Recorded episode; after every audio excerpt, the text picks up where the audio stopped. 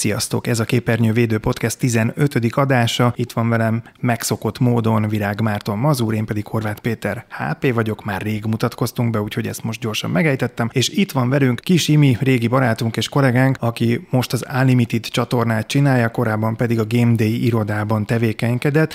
Nem mellesleg egyébként egy olyan youtuber és tartalomgyártó, aki ki is tanulta a szakmát. Többek között erről fogunk vele beszélgetni, és talán választ kapunk arra, hogy szülőként mit tettünk akkor, hogyha gyermekünk videós youtuber vagy streamer, esetleg influencer szeretne lenni, és mit is jelentenek ezek a szavak.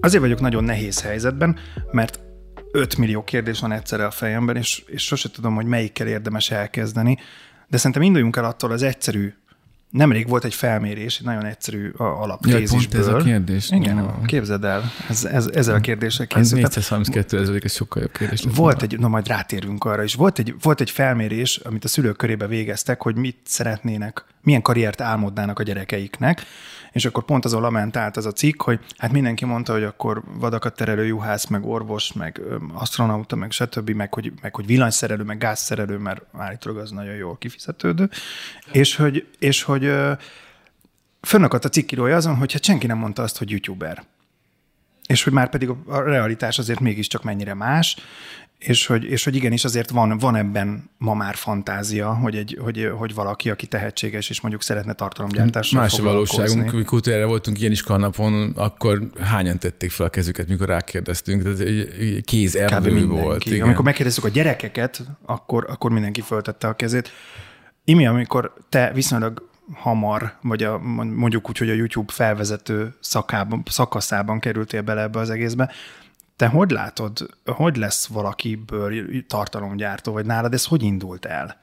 Hú, én a válaszaimmal sose vagyok népszerű, mert én mindig azt mondom, hogy kőkemény munka, de hogy visszaszoktam lépni egyet. Tehát az, hogy valaki youtuber akar lenni, az oké, okay, meg lehet simogatni a buksit, de hogy szerintem a legfontosabb kérdés, mit akarsz elmondani? Mert általában erre a gyerekek már nem szoktak tudni válaszolni.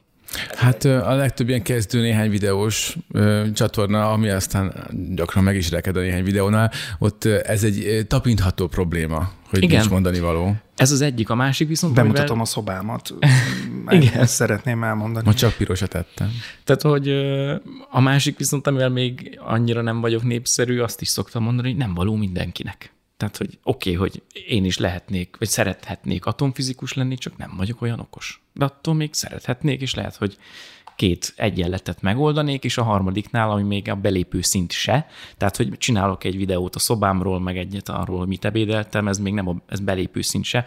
Amikor tényleg kéne valamit mondani, akkor már nincs mit. Tehát itt az a hatalmas nagy tévedés, hogy a gyerekek látnak csodálatos életeket, amikről nem tudják, hogy mi valójában mert nyilván csak a felszínt látják, akár egy YouTube videósnál, akár egy Instasztárnál, akár egy TikTokernél, de hogy mi van mögötte, hogy azt az ember tényleg szereti-e csinálni, jó-e benne, vagy csak azért ismert, mert sokan nézik, és azért nézik sokan, mert ismert, ez, Amikor tudom, mosolyog, ez... akkor tényleg jó kedve van-e igen, azon igen, a fotón? Igen. Tehát, hogy, hogy ez ilyen iszonyatosan szerteágazó dolog, de hogy ugye amikor mi kezdtük annak idején, 2013-ban a Game Day irodát a Gergővel, akkor igazából... Szirmai Gergővel. Szirmai Gergővel, igen. Akkor ugye mi a Színház és Filművészeti Egyetemről jöttünk. Tehát, hogy nekünk ez is a szakmánk. Mi televíziós műsorkészítő diplomával rendelkezünk. Ami azt jelenti, hogy mindenből tanultál egy kicsit. Egy kis operatőr ismeretek, egy kis világítás, egy kis rendezés, egy kis szerkesztés, egy kis vágás, egy kis színészvezetés, egy kis gyártásvezetés. Azért így mondom, hogy egy kis, mert hogy ez a Jolly Joker szak volt a színművészetén, ez a minden is van, de semmi se annyira profin, majd te kitalálod, kis barátom, hogy mi az, ami tetszik. Ott és nem volt ilyen specializáció, nem. hogy x évnél? Uh-huh. Nem, de tudom, hogy vannak olyan sulik, ahol van, ahol azt hiszem, hogy utolsó évre, tehát az utolsó két fél évre kell specializálódni, nálunk nem. És hogy igazából nekünk ez volt a kvázi szakmánk, amit az egyetemen tanulunk, és nekünk volt egy tanárunk, aki azt hangoztatta már 2010-ben, hogy srácok, oké, hogy ez a tévészak, de az internet a jövő, és mi eleve erre a formátumra kezdtünk el gondolkozni. Nekünk ez így jött. Nekem nem volt senki olyan youtuber, aki mondjuk így példaként szolgált volna, hogy na, én olyan akarok lenni, mint ő, azt akarom csinálni, mint ő. Egy dolog lebegett az én szemem előtt, én elképzeltem azt, hogy na majd én szeretnék műsorvezető lenni. Aztán dolgoztam mindenhol, ahol csak lehet, tehát hogy konkrétan voltam gyakornok az RTL klubnál, a TV2-nél és az MTV-nál is, mindenhol belekóstoltam a munka különböző szegleteibe, és azt láttam, hogy a klasszikus televíziózás egyrésztről nekem az már egy kicsit ilyen öreg, tehát, hogy oké, okay, hogy vannak standardek, meg jól bejáratott formátumok, de hogy szerintem azért ennél viccesebben, coolabban, pörgősebben, meg tényleg másképpen is lehet mesélni. Ez az egyik. A másik meg, hogy én voltam annyira exhibicionista, hogy én arra gondoltam, hogy hát én szeretnék képernyős lenni, én szeretnék műsorvezető lenni. Aztán nyilván beköszönt az ablakon a valóság, hogy hát azért ez az ország még mindig túl pici ahhoz, hogy valaki csak úgy önerőből műsorvezető lehessen, tehát azért ott tényleg kellettek a kapcsolatok, ezt láttam a kertévéknél. És akkor jött a nagy ötlet, hogy hát de lehetek én műsorvezető a saját műsoromban. Viszont nem az volt a mi csatornánknak a lényege, hogy hát youtuberek akarunk lenni, azt majd lesz valami, hanem amikor mi elkezdtük ezt 2013-ban, és akkor ugye mi innen is ismerjük egymást, szerintem ezt mondhatjuk a hallgatóknak. Nekem az volt a, a, a vágyam, én akkor az amerikai IGN-t néztem már, vagy 5 vagy 6 éve folyamatosan. Tehát ilyen 2006 5-6-tól néztem az amerikai IGN-t, és nagyon jó videó review voltak. És ezt hiányoltam én. Ebben nem azt mondom, hogy az IGN minőségben, hanem abban a mélységben hiányoltam Magyarországról, ahogy én azt így néztem volna. És nem az, hogy na majd én ezt megoldom, és akkor majd én leszek a nagy király, nem ez volt előttem, hanem nekem azért bejött egy ilyen gyerekkori emlék, amikor is én játszottam otthon a Szegát, a Szegán a, a Sonicot, bocsánat, a, a Dynamic Duke-ot, meg aztán uh, kölcsön kapott Nintendo-n, meg sárga kazettás uh, Nintendo-nak különböző játékokat. Igen, aztán lett nekem egy saját konzolom, a Wii, az első konzolom, amit pénzért vettem, és így teljesen odáig voltam a, a videójátékokban fellelhető zenével, történetmeséléssel, grafikával, ilyesmivel. És nekem édesanyám ének-zene tanárnő, illetve alsós tanító, én tőle örököltem ezt a kvázi művészi vénát, és így anyuval tudtam csak megosztani, hogy anya, ezt nézd, milyen szép a grafikája, anyu, úristen, itt figyelj, milyen zene van. Volt olyan, emlékszem, az Innoblade. Vevő volt. Vevő. A szuper. Anyukám, anyukám a legfánkibb nő, akit ismerek, tehát hogy ő konkrétan 20 évesen az általános iskolában hóna alatt Commodore 64-jel, a másik hóna alatt meg egy ilyen irat köteggel ment, mert akkor még úgy lehetett játszani, nem volt meg nekik floppin, hanem hogy be kellett gépelni. Uh-huh. Tehát a kinyomtatott papírról ő visszagépelte a nem tudom hány oldalt, nyomott egy return a végén, és elindult a játék. Szóval, tehát tőle örököltem ezt, és úgy bennem volt az, valamiért még a kisgyerekes emlékekből, aztán ebből a, a, a Nintendo-s emlékekből, hogy hát azért a videójáték az nem csak bohóckodás, és hogy ez tök jó lenne megosztani emberekkel, hogy figyelj, tehát nem csak az van, hogy ezt le kell lőni, hanem hogy tényleg itt lehet, hogy a reflexeidet kell használni, és ha ügyes vagy, akkor ezt megoldod, vagy nézd, ez úgy meg van csinálva ez a jelenet, mintha a film lenne, és azt a minden ide jó. Na és akkor ez kötődött össze a színművészetén szerzett ismeretekkel, mert ott jöttem rá, ugye a sok filmtörténet óra alatt mi azért egyrészt beleláttunk nyilván abba, hogy hogy alakult ki ez a mozgóképes műfaj, ami manapság is talán az egyik legnépszerűbb audiovizuális forma, mármint úgy értve népszerű, mert hogy a leges legnépszerűbb az nyilván a videójáték, csak ezt sokan nem tudják, de hogy azért az idősebbek körében még mindig a film, sorozatok, mozi. Szóval meg, megtanultuk a, a filmtörit, azt is láttuk, hogy hogy alakult ki ez az egész, de mi tanultunk elemezni is azért filmet, meg dramaturgiát. És akkor rájöttem, hogy ho-ho, hát azért van annyi hasonlóság a film meg a videójáték között, hogy akkor, amit én hiányolok, és akkor visszakanyarodok az IGN-es videókra, hát amit én hiányolok, hogy valaki ilyen elemző videókat csináljon, hát akkor majd én csinálok a videójátékokról ilyen videót, mert hát tanultam filmelemzést, akkor majd én így elemzek videójátékot. Szóval és akkor tudom, hogy hatalmas nagy karikával válaszolok, de nem az volt a mi célunk, hogy mi youtuberek akarunk lenni, uh-huh. hanem az, hogy mi videójátékos csatornát akarunk csinálni. És akkor egy szülő, ha szembesül azzal, hogy a gyerek youtuber akar lenni, akkor tényleg teljesen normálisan szerintem az első dolog nem megrémülni, ez ma már látszik, hogy tud szakma lenni, de hogy az első kérdés, amit fel kell tennie, hogy mit akarsz közvetíteni, mit akarsz a videóidon keresztül elmondani. Mert sok gyerek valószínűleg csak a hírnévre vágyik. Magyarul, hát és sok barátot akarok, meg sok követőt. Meg lájkot, igen. A, viszont egy nagyon fontos kérdés szerintem ebben, hogy a tartalom vagy a karakter ami meghatározó szerinted akkor, amikor valaki mondjuk videós lesz, vagy tartalomgyártó lesz, inkább így mondanám. Mert ma már szerintem ez nem ennyire biztos, amit te mondasz, ez a történet, az én úgy érzem, hogy tartalom súlyú. Igen. Tehát, hogy te a tartalmat érezted Igen. meg, és azt akartad hát megcsinálni. A, a külsőség, mert hogy a, a technika, a, a, az, a, az a technikai ö, igényesség, amivel ez formában lett öntve. Majd mindjárt mondom, miért szóltam közül, hogy bocsánat, fejezd be ezt a gondolatot, hogy elkezdtél. Ö, csak, hogy, csak hogy ebben ugye szerintem vannak más tényezői is, mert hogy láttunk Magyarországon is látunk olyan példát, akit nevesíthetünk is, mert például szerintem a Zsozé atya például kifejezetten egy olyan tartalomgyártó, aki azzal nagyon népszerű, ahogy a dolgokat csinálja, és nem is szükségszerűen azzal, amit csinál. De maga a karakter. Maga az, a karakter aki, az, az, ami új, megújulni képes és, és, és szórakoztató sokak számára. Nyilván nem biztos, hogy szülőknek, meg nekem például nem, de, hogy, de, de, de ebben is tud valaki olyat, olyat letenni az asztalra, hogy pusztán a felvett karaktere, az, amit ő, ő, ő produkál, az valahogy emlékezetesé válik. Ilyen szempontból szerintem a, klasszikus médiához ugyanúgy hasonlítható a, a, az online tartalomgyártás is, mert ott is vannak népszerű személyiségek és karakterek, meg vannak olyan tartalmak, vagy olyan magas minőségű előállított cuccok, amik, amik nyilván önmagukban értéket képviselnek, és akkor még elmellé jön, amit gondolom te most azért ki akartál emelni, hogy a megvalósítás maga a technikai profizmus, hogy az mennyire meghatározó, hogy akarok-e szakmaisággal hozzányúlni ez a kérdéshez, amikor hát, vagy, vagy vizuális igényessége, vizuális értelemben szakmaisága.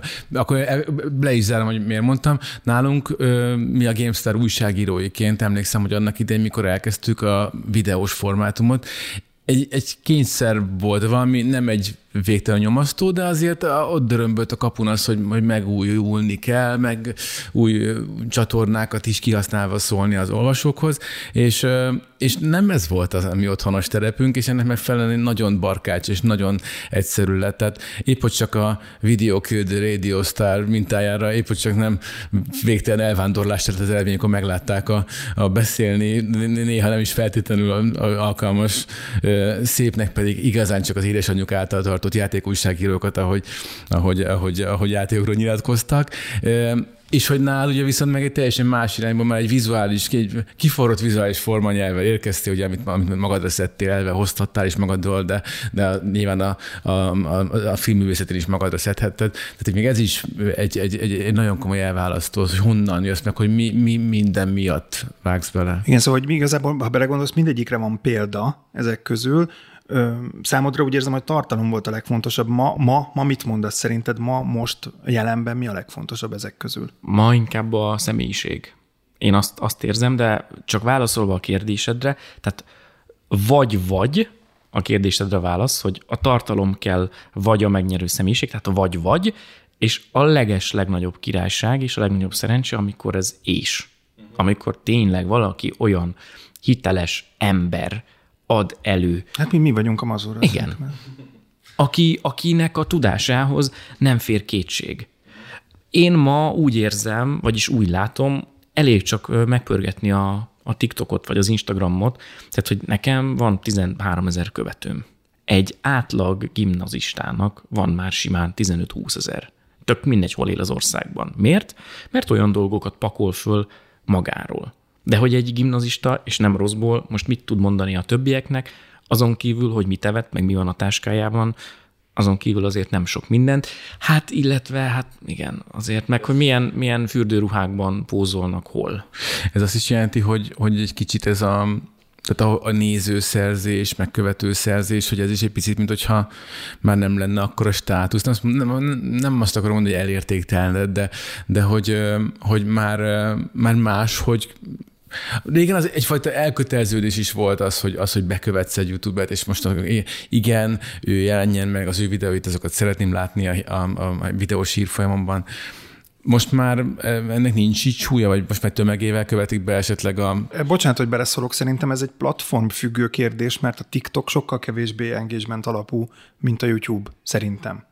Tehát, hogyha azt nézzük, hogy a maga a felhasználó, a fogyasztó hogyan fogyasztja a tartalmat, akkor a YouTube-ban még mindig sokkal erősebb az a fajta tudatosság, hogy én kiválasztom, hogy mit nézek, mint mondjuk Twitch-en, amikor egy algoritmus szerint elkezdek nézni valakit, és esetleg mondjuk tudatos fogyasztóvá válok, de szerintem a választási folyamat az, az, az egy sokkal véletlenszerűbb folyamat. TikTokon pedig már, már teljesen véletlenszerűnek gondolom én, hogy, hogy az ember mit fogyaszt. Szerintem ott az emberek nem írnak be a keresőbe, hogy megnézem, hogy mit csinálta az IMI, hanem hogyha IMI szembe jön az algoritmusban, akkor nyomok rá egy szívecskét, és lapozok tovább. Nem tudom. És akkor legközelebb, nem a TikToknak van a legfélelmetesebb algoritmusa. Igen.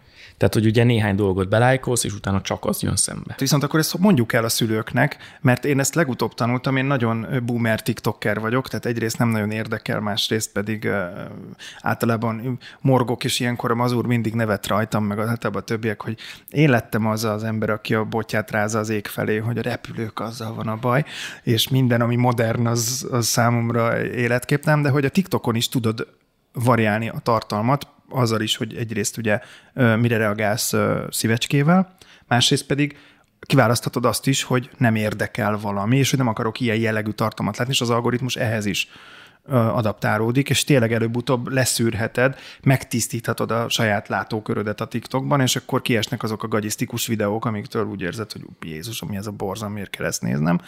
Én 99%-ban ilyeneket látok TikTokon. Mert, mert, mert hogy nem nézed eleget. Igen, meg nem, nem nézem eleget, vissza. És, és nem jelzek vissza. Tehát, hogy ez egy ilyen érdekes tudatosság, ezt most csak azért is mondom, mert lehet, hogy ezzel mondjuk sokan nincsenek tisztában ugyanúgy szülőként, Bocsáss meg, hogy a szabadba vágtam. A mazur kérdésére visszaugranék, tehát szerintem ma is státusz az, hogy mennyi követőd van, csak hogyha visszagondoltok, öt, meg most már ilyet mondani, tíz évvel ezelőttre tényleg, uh-huh. akkor egy-egy adott youtuberhez tudtál társítani valamit. Ő a XY.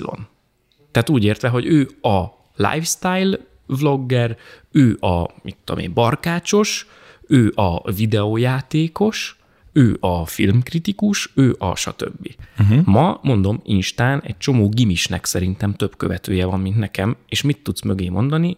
Hát ő gimnazista itt, vagy itt. Tehát, hogy nincs mögötte semmi. Tehát, hogy ez megint csak az, amit mondok, hogy hát valaki youtuber, de jó, de mit közvetít? És általában itt meg állni a történet. De lehet, hogy igazából valaki már erre vágyik, hogy nincs igazából mondani valója, de, de szeretne sok követőt, szeretne, szeret, élvezi. Egyszer csak van benne egy olyan exhibicionizmus, hogy nem tudom, hogy mit fogok mondani, de majd nézze sok mindenki. Lehet már, hogy valaki erre vágyik, és hogyha Sőt, igazából nem is kell nagyon megerőltetni az agyamat, hogy elképzeljem, hogy valaki tényleg erre vágyjon, mert azért az exhibicionizmus mindenkiben benne van valamilyen módon. Igen, csak hogyha egy gyerek tényleg azt képzeli el karrierként, hogy ő youtuber akar lenni, és van mondani valója, akkor abból lehet karrier. Uh-huh. Mert akkor kikupálja magát, belemélyed egy témába, rendszeresen jelentkezik videókkal, releváns lesz az adott topikban egy idő után. Tegyük tisztába ezt a fogalmat is, lehet, hogy nem youtuber akar lenni, nem hanem tartalomgyártó, influencer. hanem influencer szeretne lenni. Igen, mondjuk ez jogos, és, és hogy ez, hogy ez, ez a, Igen, hogy, hogy, hogy, hogy, hogy végül is azt a fajta hashtag magas élet világot megélni a maga formájában, amit megengedett magának, hogy ő, ő, ő, ő jól néz ki, őt sokan szeretik, vagy sokan lájkolják, és, és, és az, én, az a virtuálisan felépített én képe, az mindig pozitív feedbackeket ad neki, és ettől érzi magát többnek. Na ez az, csak hogy ebből viszont azért az utóbbi években lehetett jó pár példát látni, inkább azért külföldön, de hogy amikor valaki csak úgy influencer a semmire, akkor azért, hogy folyamatosan tudjon még követőket szerezni, és ott maradjon a, a radaron, hogy hello, hello, én most ezt meg ezt csináltam, mindig elkezdenek egyre durvább dolgokat csinálni. És például a csajok esetében elérkezik mondjuk az OnlyFans. Ez annyit, ha már a szülőkhöz beszélünk, akkor itt az OnlyFans-et is magyarázzuk meg két mondatban, hogy ugye egy olyan zárt, erőfizetős szolgáltatásról van szó, ahol csak a követőidnek tartalmat tölthetsz fel, és ez általában nagyon nem nehéz kitalálni, szexuális jellegű tartalom, és nagyon sok influencer tartalomgyártó hölgy, aki Twitch-en elkezd valamit, vagy épít egy Insta profilt, mellékes keresetként OnlyFans-es profillal keres annyit, amennyit egyébként megéri, és pont ez volt egyébként a felnőtt film szakmának a legnagyobb gyásza, hogy nyilatkoztak, hogy uh, most már nem olyan jó föntartani a, a online pornófilmgyártást, mert a legtöbb sztárjuk az elment és saját karrierbe kezdett, nincs szüksége másra, nincs szüksége producerre, nincs szüksége senkire. Bizonyos szempontból... a random szomszédlány is lehet sztár. Igen, igen. Na, és ha belegondoltok bizonyos szempontból... Mit éltek át a játékújságírók, amikor megjelentek a youtuberek? és, a igen, és hát mind a kettőt kurvának tartják végül is. Szóval azért nagyon nehéz ez, mert hogy, mert hogy a, a bizonyos szempontból mondhatod azt, hogy biztonságosabb az, hogy a gyerek ellenőrzött körülmények között otthon gyárt tartalmat, és, és, és egy, mondjuk akkor a szülő mondhatja is azt, hogy végül is látom, ott van, kontrollálom a tartalmat, de szerintem nem feltétlenül van ez így, hogy mindent látunk, és mindenre van ráhatásunk, és ez ugyanúgy tud veszélyes lenni az is, hogy mibe vág vele, meddig megy el, mibe húzzák bele. Ezt akarom mondani, hogy most nagyon csajos példákat mondtunk, de a fiúknál meg az látszik, hogy elkezdenek prenkelni kb. majdnem bűncselekmény határát súrolja az, amiket fölvesznek videóra. Ugye ez kiteszik, a, a prank az ilyen megtréfálós, megtréfa, megszivatós igen. videó, de már azért nem véletlenül... De nem az a kellemesen ezt... mosolygós fajta. Igen, tehát nem véletlenül épül be már így gyakorlatilag lassan a magyarba a prankelés, meg hogy prank videók, mert ez már egy külön kategória, ami hordoz ezt a egyre savanyúbb, keserűbb. Sőt, ami, ami számomra még nyomasztóbb, nem tudom, miért láttatok-e már, de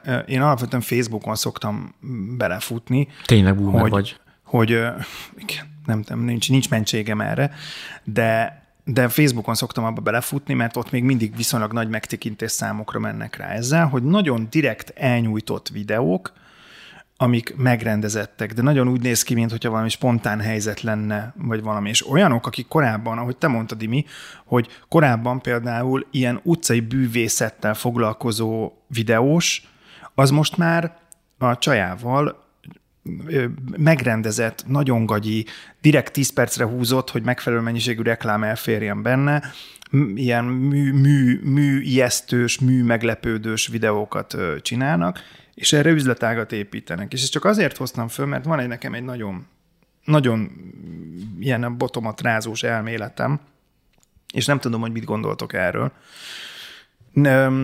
amikor a 2010-es években elkezdték azt mondani, hogy vége a tévének, mert a közönségnek elege van a megrendezett, és, és a, csak is kizárólag a bulvár és a közönséget, közönségre, meg a számokra hajtó felszínes tartalomgyártásból, és igazi, egyedi, kereshető és személyes tartalmat akarnak fogyasztani a YouTube-on, akkor ugye megvolt ez a nagy evolúciós lépés, hogy akkor jó, akkor átmegyünk YouTube-ra, mert ott az emberek a tartalomért adják a, a, a magas minőséget, és akkor ott szórakoztatják egymást, vagy informatív videókat készítenek, stb. stb.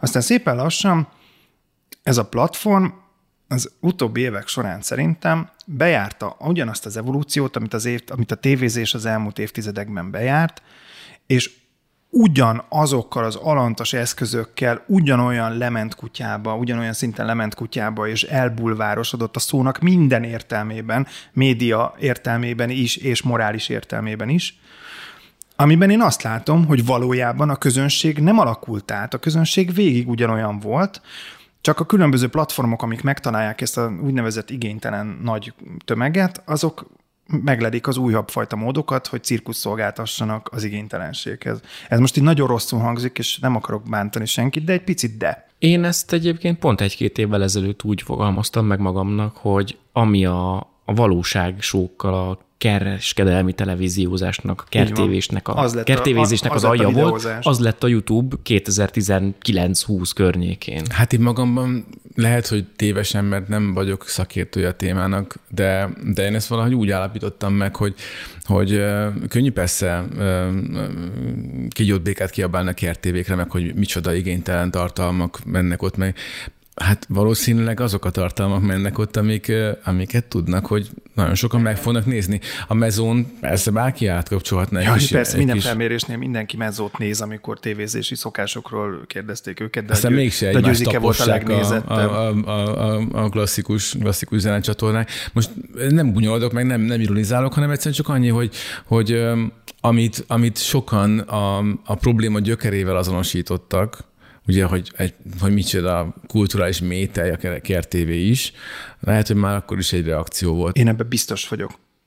Én ebben biztos vagyok, és ezzel mondom, hogy nagyon, ez egy nagyon rossz szájízű gondolatsor tőlem, de, de én, én ezt cinikusan látom, pontosan ezért, mert szerintem a, a, az em, a, maga a nagy, a nagy tömeg, akikre próbálunk mindannyian tartalomgyártóként lőni, annak a nagy része egyébként igénytelen tartalomfogyasztó. Hát vagyis ilyenek az igényei. És akkor, vagy ilyenek az igényei, számomra ez igénytem, tehát én ezt így beminősítem. Menteni, nem, nem, nem kell, én ezt felvállalom, tehát én, én ezt vállalom mindenki Jó, én ezt szeretném leszögezni, hogy majd amikor a levélbombák jönnek a szerkesztőségbe, akkor... Ne, ne aggódj, azok úgyse hallgatják ezt, akikről beszélünk.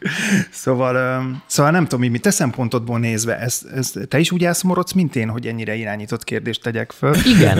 Ugye szerinted is ennyire szomorú a helyzet? Helyzet. Igen, csak hogyha ezt én mondom, akkor van az, hogy simán rám süthető, hogy savanyú a szőlő, mert hogy ugye én már beszélgetős műsort csinálok, amit, hogyha megnézzük, hogy mennyien néznek meg egy ilyen prenkes, vicceskedős videót, vagy egy olyan videót, ahol másokat kibeszélnek, vagy egy olyan videót, ahol üvöltözve káromkodnak, és csapkodják a kontrollert a, a földhöz, és stb. Tehát, hogy ahhoz képest milyen kevesen néznek engem, akkor nyilván lehet mondani, hogy savanyú a szőlő, de nem, hanem az van, amit te mondasz, amit, és én is ezt gondolom, hogy, hogy az a fajta például beszélgetős tartalom, amit én csinálok, vagy amit például itt ti csináltok ezzel a podcasttal, azért egy igen behatárolható közösségnek szól. Mert hogy a nagy többséget például nem feltétlen az érdekli, hogy mondjuk egy órás beszélgetésben valakinek a karrierje ki legyen bontva, tehát hogy valaki eljön hozzám és beszélgetek vele arról, hogy ő például a legutóbbi vendégem, hogy hogy lett Michelin csillagos séf, az, az őket pont egy ilyen fél percben vagy egy percben lehet, hogy érdekelni. Amúgy lehet. Tehát, hogy gyorsan megkapjam az infót, ja, ő így lett, jó. De az, hogy, az, hogy ott legyen az út az elejétől a végéig, hát azt ő nem hallgatja meg, az egy hosszú videó, amúgy is kit érdekel, stb.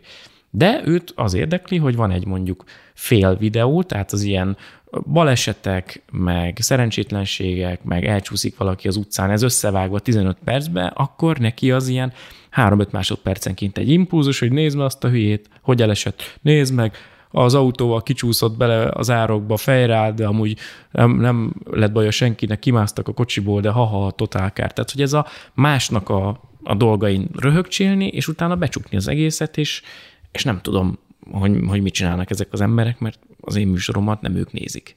De hogy ezt érzem, amit te. Hát ö, nyilván ez azt is jelentheti, hogy ö, ezeket a tartalmakat nem kell szerintem egymáshoz bérni, meg nem, nem egymással versengenek De ugyanúgy a, a YouTube-on versenyzünk. Olyan értemben, azt, azt, ebben igazán persze ezt megértem, de, de inkább csak annyi, és nem akarom, ezek nem kértek meg rá ezek az emberek, hogy mentsem, vagy mentsem fel őket, vagy, vagy védjem őket, de, de azért csak egy szempont, hogy, hogy simán lehet, hogy maga a YouTube-on töltött idő, vagy maga az a fajta tartalomfelesztás is más szerepet tölt be az ő életébe, tehát nem feltétlenül egy ilyen aktív pihen. Mint ahogy, ez egy jó példa, mint ahogy egy vakáció is.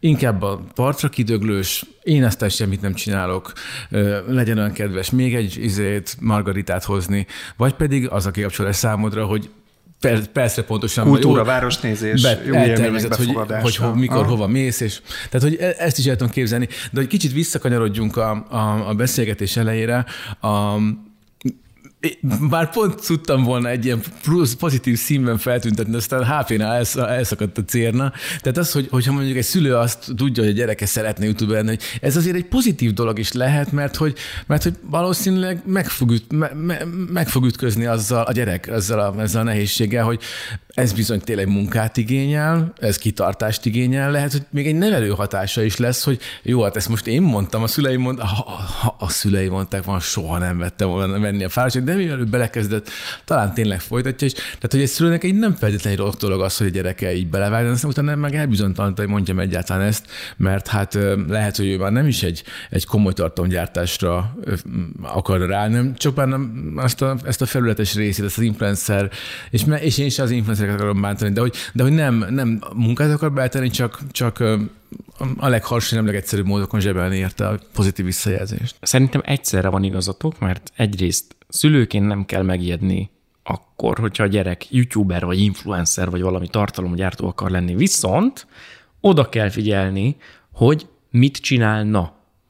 Mert hogyha odafigyel a szülő, hogy a gyerek mit képzel el, és vannak világos céljai, akkor tényleg ez lehet egy olyan szakma, hogy tényleg tegyük föl, valaki elkezd csak nagyon egyszerű fizikai kísérleteket csinálni. Ezeket imádják az emberek.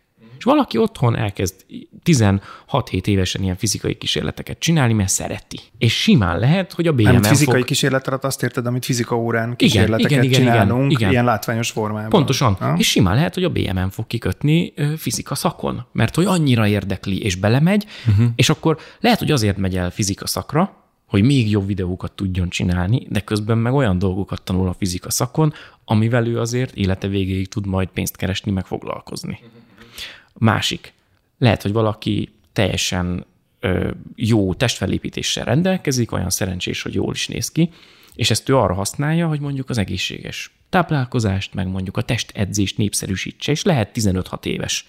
Ha azt látod... Skifi csatornáról beszélsz? Igen, nem? Skifi csatornáról beszélek, de most tényleg próbálok jó, jó dolgokat mondani, és lehet, hogy ő meg tényleg TFN fog kikötni, annak ellenére, hogy mondjuk élsportoló lenne. Ha jól értem, akkor itt arról beszélsz, hogy van az a fajta influencerség, amikor a saját érdeklődési körömhöz hogy csatoltan ez a fajta kommunikáció, ez egy másodlagos, egy hozzáadott érték, ami az én eredeti célomat segíti, Igen. de itt nem az elsődleges célom az, hogy én tartalomgyártóként pénzt keresek, vagy karriert építsek Pontosan. magamnak. Hm, hát ez bizonyos kor után lehet De hozzá segíthet. Amikor Egyébként... már kiforrott ez a gyerekben, de szerintem még kamaszkorban ez még, még inkább impulzív. Ez egy De ez egy nagyon fontos vagy érdekes kérdés az, hogy ezt vajon tínédzser korban, vagy ebben a szülő mennyire tud segíteni, hogy amikor a, a, a gyerek azt mondja, hogy videózással szeretnék foglalkozni, akkor ebbe érdemes nekünk karrier, szülőként karrier dolgot belelátni, vagy karrier tervezésben gondolkozni és segíteni ezt a folyamatot? Olyan sok minden nem kell a szülőnek ebbe befektetni, mert szerintem nincs hát, már olyan gyerek. Például. Nincs már olyan gyerek, akinek ne lenne okos telefonja. Ja, hogy az Nincs elég. az az okos telefon, ami ne lenne jó ma elindítani egy YouTube csatornát, vagy egy TikTokot. Csak azt mondom, általában az nincs meg mögötte, hogy mit csináljanak, és ez a veszély, és azt tud elmenni veszélyes irányba. És hogyha nincs jobb témád, akkor saját magad lesz a témád, és megint csak nem az influencerbe akartam egy ilyen súnyint belerugni oldalvást, hanem, hanem arra szeretnék így rátérni, rákérdezni, hogy amikor, amikor így a, egyre nagyobb szerepet kapott az életedben egyszer a közösségi média, éppesség, ugye a YouTube is egy közösségi média platform, csak éppen videóra fókuszált, akkor éreztél valami változást, vagy éreztél-e azzal kapcsolatban plusz terheket, vagy, vagy bármi olyasmit, ami, ami, ami, ami úgy kötelességként, vagy ehhez kapcsolódó technikai elvárásként nehezett el, ami a, már egyfajta nehézség volt, és ami egy kicsit inkább eltávolított attól, hogy, hogy te egyszerűen önfeledten lehess önmagad is adott pillanatban. De, de, hogy, de hogy most arra gondolsz, hogy mondjuk az, hogy tartalomgyártó vagy, hoz olyan szükséges, idézőjelesen szükséges rosszat, mint például, hogy rendszeresen kell posztolnod magadról Igen, tehát tudsz, tudsz élvezni nyugodtan egy, egy, egy, egy, izét, egy kapucsinót a barátnőddel. Vagy, vagy, vagy le kell fotóznod. Én leszoktam a kapucsinót pont, de csak hogy válaszoljak komolyan a kérdésre. Igen, van ez a fajta nyomás, hogy mindig kell csinálni valamit, és egész addig nagyon rosszul is éreztem magam, amíg megpróbáltam ennek a nyomásnak megfelelni. Aztán ugye nekem a nézőim tudják, hogy nem a YouTube bevételeimből élek, ez tök, tök nyilvános, és nem a Twitch feliratkozóimból.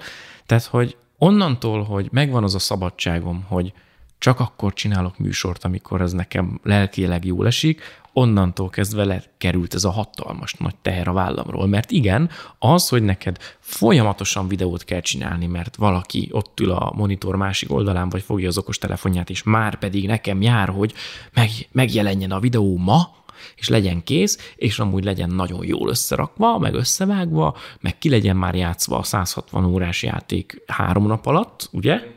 És, és mondd el a kritikát róla, mert amúgy már mindjárt megjelenik a következő, amiről megint hallani akarom. Tehát, hogy amíg megvolt ez a nyomás, fú, egészen elképesztően nagy volt. Egyébként én ezért kérdeztem ezt a karrier dolgot, mert, mert ma már ez nem, tehát hogyha valaki ezt tényleg úgy akarja csinálni, hogy ebből akar megélni, főleg Magyarországon, ahol ez még sokkal nehezebb, akkor ehhez egy olyan szintű tervezés kell, hogy azt nem tudsz egy platformra koncentrálni. Ezt ugye mondta több videós is, akivel az elmúlt időszakban én beszélgettem, hogy ma az, hogy Twitch-en vagy, az önmagában nem elég ahhoz, hogy megélj ebből az egészből. Megpróbálhatsz YouTube-on és Twitch-en lenni, megpróbálhatsz YouTube-ról Twitch-re terelni, vagy más platformokról, akkor ott megpróbálhatsz a nézőkből, ugye donationökből, adományokból élni, de ehhez viszont folyamatosan fönn kell tartani az érdeklődést, mert nagyon hullámzó az, hogy az algoritmus is, vagy akár a nézői viselkedés pontosan meddig tart téged fókuszban.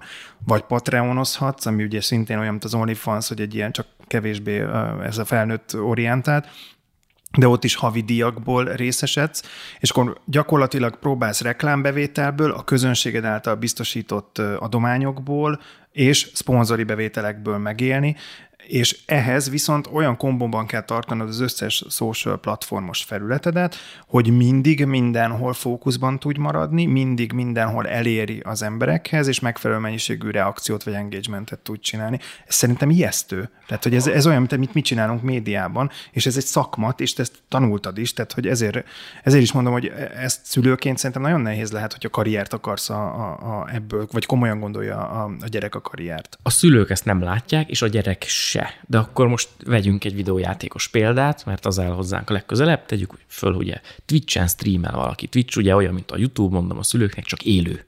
Általában a legtöbben játszanak rajta.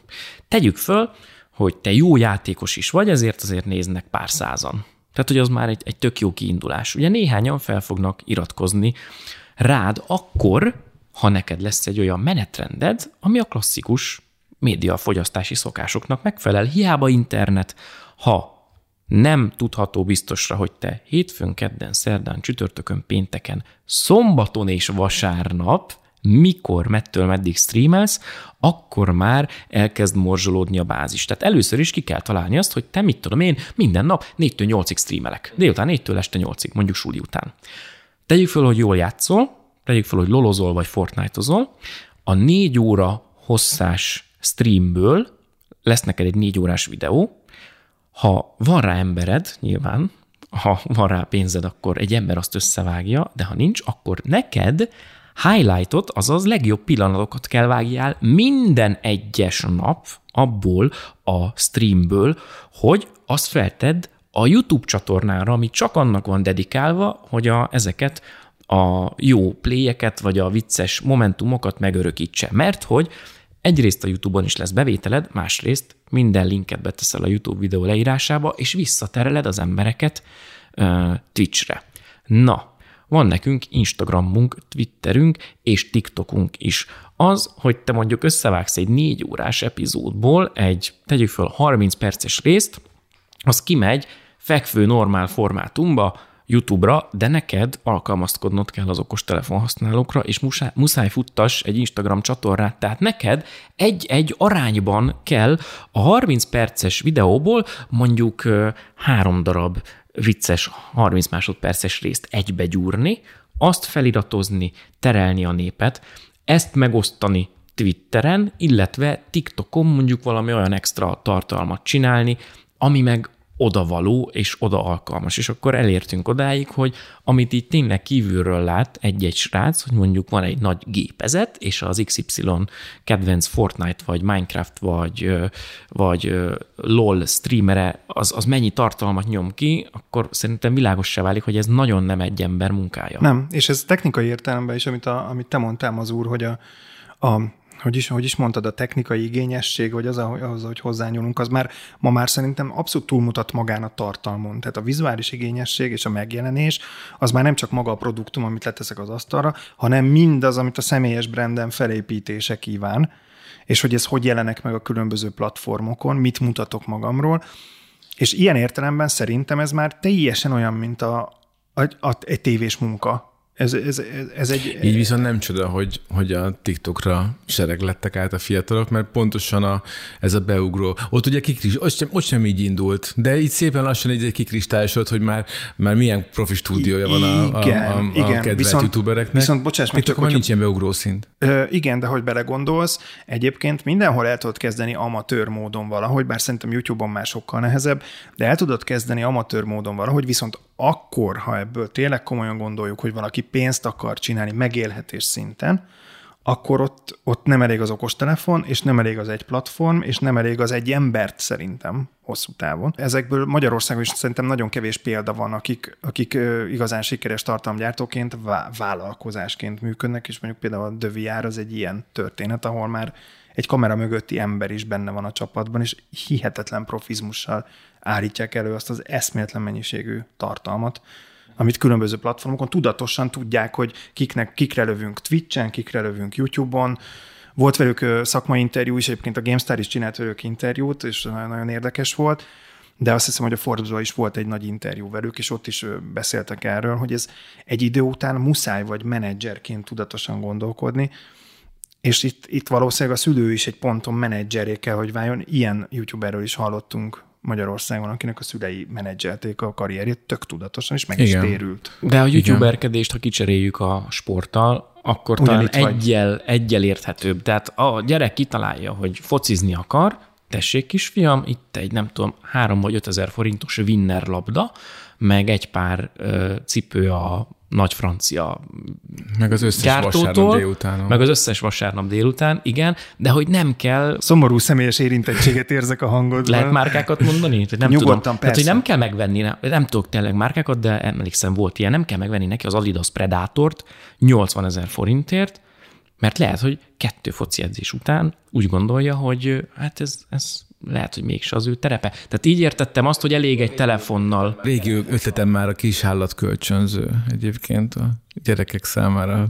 Ja, a másik ilyen, hogy Igen. csak próbált ki, és aztán kiderül, Igen, hát hogy mennyire tudsz kötődni. Valószínűleg akkor én is kapnám a, neke, azokat a levélbombákat, hogy nem neked küldenek, azokat én kapnám a hülyeségemet. Bocsi, mi folytas kérlek? Ennyit akartam csak mondani, hogy, hogy a telefon tényleg elég elkezdeni, ha a gyerekben megvan ez a belső motiváció, és a szülő azt látja, hogy szereti, magától csinálja, és jó is, amit csinál, és büszke rá, akkor, akkor szerintem érdemes abba az irányba tolni a gyereket, hogy akkor tanuljon valami ilyesmit, és szint, lépjenek szintet. Ez nagyon fontos szerintem, hogy, hogy a gyerek megmerje mutatni azt, amit a YouTube-ra vagy Instára szán anyának vagy apának. Uh-huh.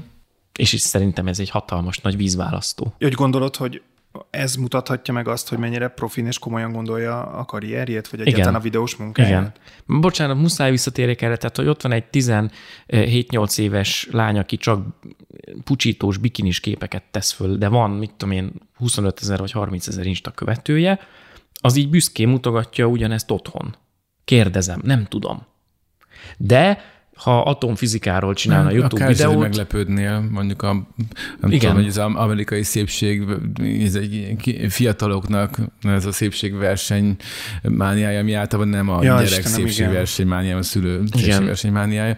De mindegy is, ez, ez, ez, ez egy ebből talán mindegy, de maga de, az a tény, amit mondasz, az, az nagyon fontos. De igen. akkor nem kell, hogy ilyen példát mondjunk, hanem akkor tehát mondjuk prank videókat csinál a gyerek, azt megmerje mutatni büszkén anyának, hogy figyelj, anya, ezt tettük föl most a YouTube-ra, hogy a, a Pistának mondtam, hogy ereszkedjen négy kézláb, és a Józsit átlőtt, átlöktük rajta, ő, hogy beverte a fejét, de nem verte be az asztalba, mert akkor lehet, hogy vérzett volna, és ezt föltenni. Hát nézd, hogyha mondjuk a gyerek a szülőtől kér például egy, egy, egy jó kamerát, mert mondjuk mégsem gond, vagy, vagy lámpákat, vagy nem is tudom hirtelen, mit zöld hátteret, um, és alapszintű stúdió felszerelés, mert mint egy YouTube csatornát szeretne, vagy bármilyen platformon csatornát szeretne, akkor mondjuk a szülő már elvárhatja azt, hogy mondjuk ő valahogy bele legyen vonva ebbe a folyamatba, és akkor szerintem ez ilyen vizibilisen működik.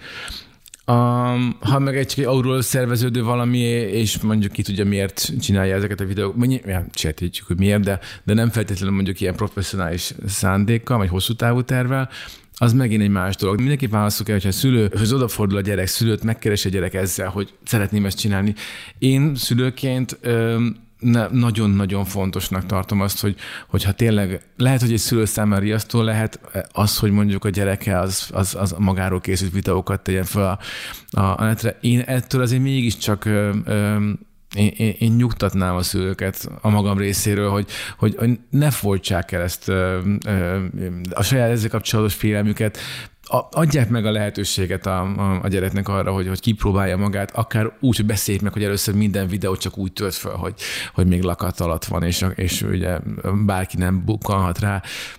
Tök mindegy, de, de annyira fontos egy gyerek számára az, hogy valamit, hogy, hogy ő akarjon, és ő kezdjen el annyira más bármi, amit, amit ugye a szülő nem is azt, hogy már rá, de amit a szülő, amiből a szülő vezeti be, vagy a szülő beszéli rá, az, az sosem lesz ugyanolyan fontosságú, mert szerep az életében. Tehát ez, ennek, ennek azért nagyon nagy ereje lehet, hogy ha valaki tényleg kipróbálna, akkor az hadd próbálja ki. Csak mondjuk ennek a kereteit például így, hogy, hogy ezt valamilyen módon limitálom, azt, azt azért, azért megadom, megteremtem neki. Nyilván ez meg egy nagyon nehéz kérdés szülőként, hogyha a gyerek csinál valamit, és te úgy érzed, hogy úristen, ez nagyon kellemetlen vagy gáz, akkor se folytsd meg feltétlenül de ennek is megvannak nyilván a, mércéi. Igazából azt próbálnám ebből kihozni, hogy, hogy óhatatlanul is van olyan, hogy a tartalom megosztó nem jó. Sőt, van olyan, hogy a közönség nem jó, és olyanok a visszajelzések, amik mondjuk egy, egy kezdő szárnyait bontogató videósnak nagyon-nagyon rosszul esetnek, vagy bánthatják. Mm-hmm. És akkor szülőként te ott vagy, hogy, hogy igazából valahogy óvnád is a gyerekedet. Minden egy, egy kommentre válaszolsz. igen, leülni legszélesebben. Vagy még rosszabb, hogyha azt érzed, hogy igen, tényleg ciki ez a videó, szerinted is ciki, de meg kell védened, mert szülő vagy. És, és eszméletlen nagyon sok nehézséget szülhet ez, hogy bántják a gyerekemet azzal, hogy ő kitette, közszemlére tette saját életéből egy darabkát. Hogyan lehet megbírkozni szerinted ezzel, akár videósként, akár tartalomgyártóként, amikor először szembesülsz azzal, vagy akár, akár már jöttem, hogy, hogy csak mit érzed. Ne? Hú, ez rosszul. Ez Igen, ez, ezt, ebből, ezt nem fogjuk kihúzni. Tehát, hogy, hogy akárhogy is, amikor olyan kritikákkal találkozol, amik, amik, amik bántóak, támadok, most nyilvánvalóan a bullying egyikünk számára sem, vagy az online bullying nem egy ismeretlen fogalom, és most már a képernyővédőben is beszélgettünk erről többször is. Hogyan lehet ezzel egészségesen, mentálisan védekezni? Hát védekezni nem lehet, hanem a feldolgozást kell tudni nagyon tudatosan menedzselni, vagy véghez vinni. Nem tudom, hogy, hogy hogy fogalmazzam meg ezt a mondatot, mert én azt biztos nem fogom mondani, hogy ezt bárki legyintve el tudja engedni a, a füle mellett.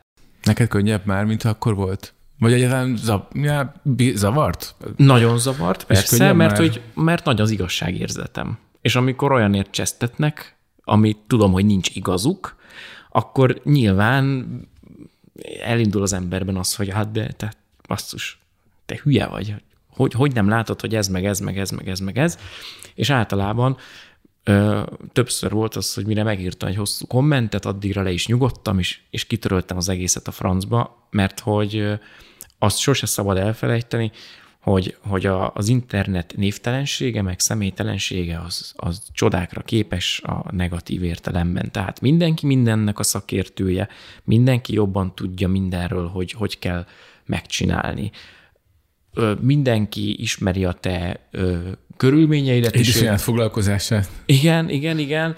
Nyilván csak annyit tud, amennyit lát belőled, vagy még lehet, hogy annyit sem, mert véletlen került oda. Tehát ezt, ezt mind szem előtt kell tartani, de ez nagyon nehéz, és én biztos vagyok benne, hogy minél fiatalabb valaki, annál nehezebb. Nekem azért volt szerencsém, mert engem már kvázi felnőttként ért ez, és felnőttként is nagyon nehéz volt. Uh-huh.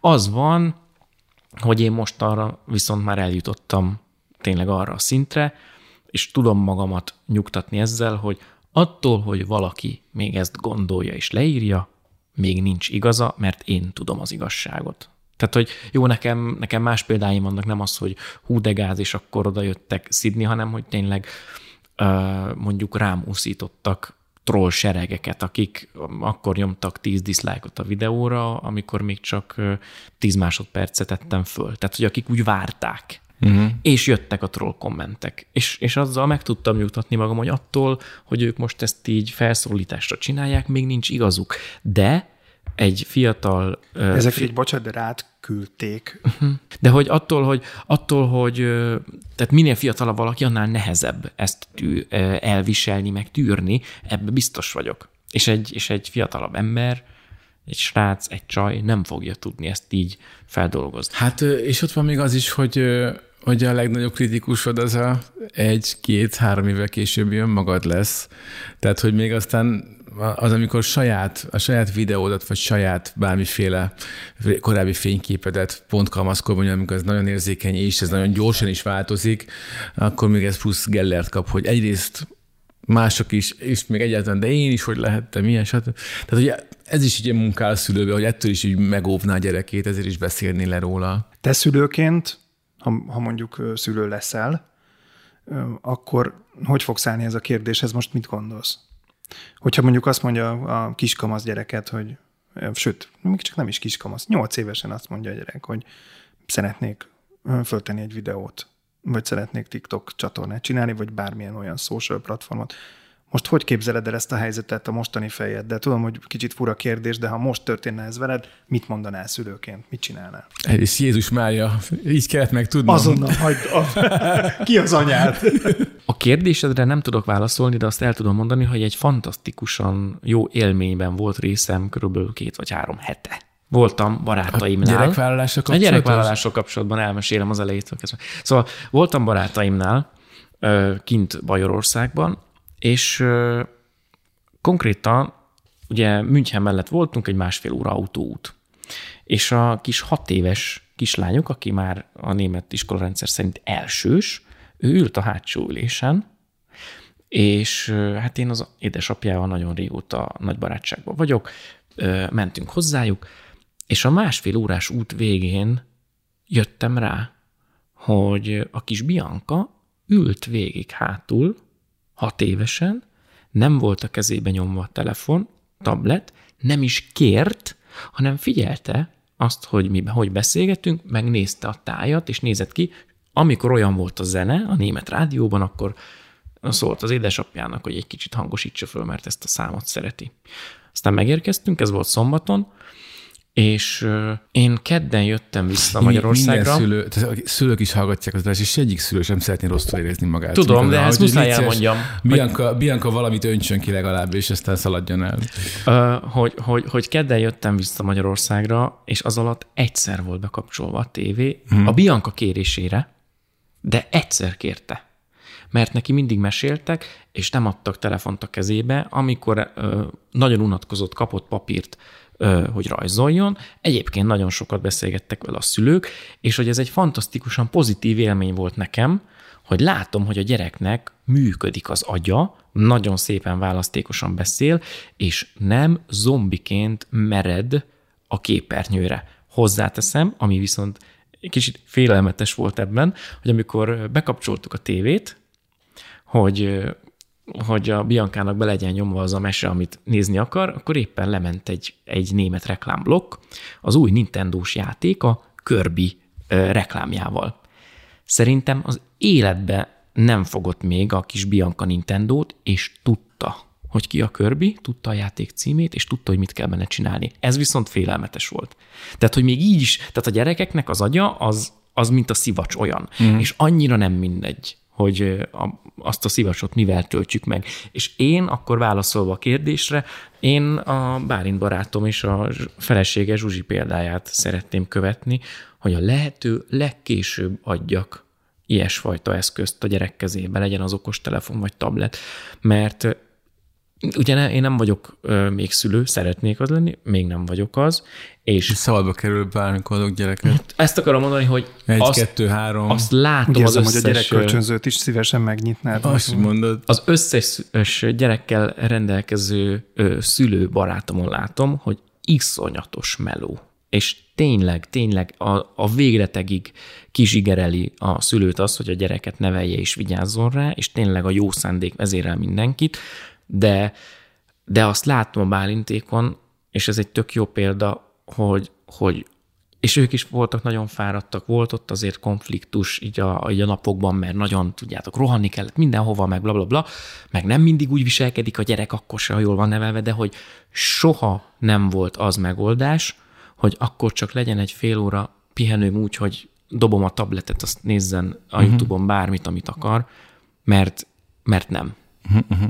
Tehát, hogy, és ez szerintem nagyon fontos, és tudom, hogy most én tudom, hogy nagyon könnyen beszélek. Komolyan mondom. Őszintén tudom, hogy könnyen beszélek, attól még én biztos, hogy erre fogok törekedni.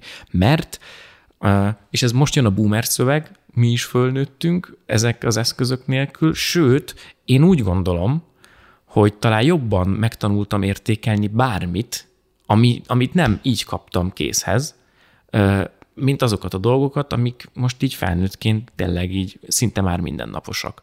Tehát az, hogy, az, hogy én egy-egy jó jegy után, vagy csak hétvégén játszhattam a Szegával, a Sega Master System 2-vel, és hétköznap nem, az valami hatalmas élmény volt, és nem is érdekelt, hogy fél évig vagy egy évig egyetlen egy Sonic játék volt rá, amit szerintem így minden hétvégén végigvittem.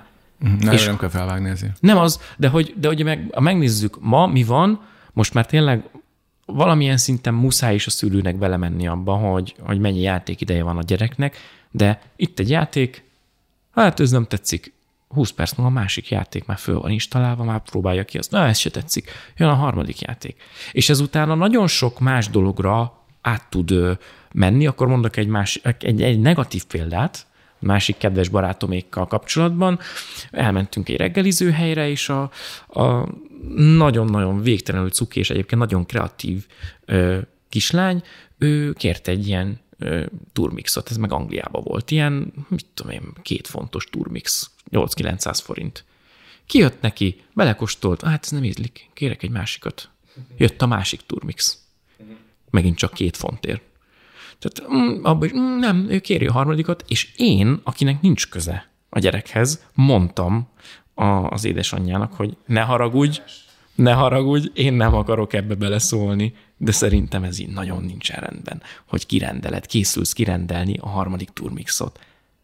És nem, a, mert nem arról van szó, és van is, tehát hogy tudom, hogy megengedhetik maguknak, és ők is, de mondom, hogy szerintem ez nem így működik.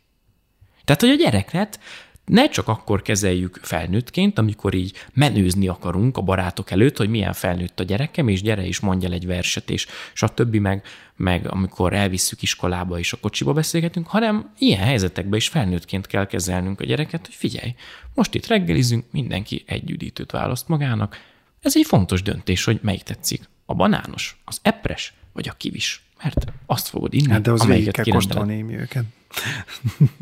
Na szóval értitek, mit De értjük persze, világos, természetesen, világos. tehát hogy ez egy, ez, egy, ez egy nagyon nehéz helyzet, viszont az időnk az pedig nagyon-nagyon elszaladt, úgyhogy nagyon köszönjük, Imi, hogy itt voltál velünk, és, és minden tiszteletünk azoké a szülőké, akik hajlandóak komolyan venni a gyerekük álmait, és támogatják azt, és sajnos óhatatlanul is azt gondolom, hogy arra jutottunk újfent, hogy a szülői odafigyelés és a közös munka az elengedhetetlen ahhoz, hogy ne legyen sérülés a vége. De a közös munka az lehet közös szórakozás is. Igen. Tehát azt is el tudom képzelni, hogy, hogy, hogy bármilyen projekt, ami, amiben a gyerek bevonja a szülőt, a szülő nagyon tehát ez egy bután kihagyott zicser, hogyha a gyerek által hozott játékkal, vagy, vagy bármilyen aktivitással ő nem, nem használja ezt ki arra, hogy ki is, ki is vegye belőle a részét. És Akkor együtt. egy tök jó utolsó utáni példát mondok. Egy szintén már gyerekkel rendelkező filmes barátom, egy fantasztikusan jó ember, úgy neveli a kisfiát, most hat éves, most megy mindjárt elsőbe, hogy szinte zéró, szinte zéró YouTube, szinte zéró telefon, tablet, de mondta, hogy de tudom, hogy nem így működik a világ, és azt mondja, alig várom, hogy tíz éves legyen, mert Minecraftozni szeretnék vele multiplayerben. És mm. tudom, hogy tök jó lesz, és tudom, hogy imádni fogja, de amíg tudom, addig húzom, mm. hogy ne legyen a telefon a kezében, és szerintem ez egy tök jó dolog, mert egyrészt mind a kettővel a gyerek jól fogja érezni magát utólag, majd amikor felnő, meg fogja köszönni, hogy későn kezdett el nyilván telefonozni, amikor már látja, hogy ez mivel jár, de fantasztikusan boldog lesz abban a pillanatában, amikor az édesapjával együtt fog játszani. Nem hiszem, hogy bárki azt mondaná, hogy bár videójátékoztam volna többet, de én még most már, most már nem is attól tartok, hogy, hogy csak úgy magában az, hogy túl sok képernyőidő zúdul a gyerekre, hanem, hanem hogy mitől vonja el. Mert például azt, mikor tényleg látom, hogy a, hogy a, a kisebb gyerekem már nem annyira rajzol, vagy nem ezt vagy azt csinálja, a kézenfekvő módja a szórakozást. Inkább most már e, e, ezt kezdem a, a legnagyobb aggálynak érezni ezzel kapcsolatban. De tényleg szegény HP már annyira nagy levegővel lezárta volna a beszélgetést, úgyhogy ne vesszen ez kárba. És kifújom a levegőt, és azt gondolom, hogy ez nyilván megint egy olyan téma, hogy a, a mit mikor elkezdeni, és, a, és, és mik, mik az ideális belépőpontok, vagy kilépőpontok, ez, erre lehet, hogy egy külön beszélgetést is tarthatnánk. Hogyha szeretnétek, akkor viszont ezt jelezzétek nekünk valamilyen formában, megtaláltok minket YouTube-on, ahol tudtok kommentelni, vagy a Facebook oldalunkon, ahol szintén hagyhatok kommentet, vagy írhattok nekünk e-mailt, vagy keresetek bármilyen formában, imit pedig az Unlimited csatornán találjátok meg, és számtalan érdekes podcast beszélgetése van neki is különböző témákban, amikben érdemes elmélyedni. Köszönjük szépen, hogy itt voltál. Köszönjük, Imi. Köszönöm a meghívást, sziasztok!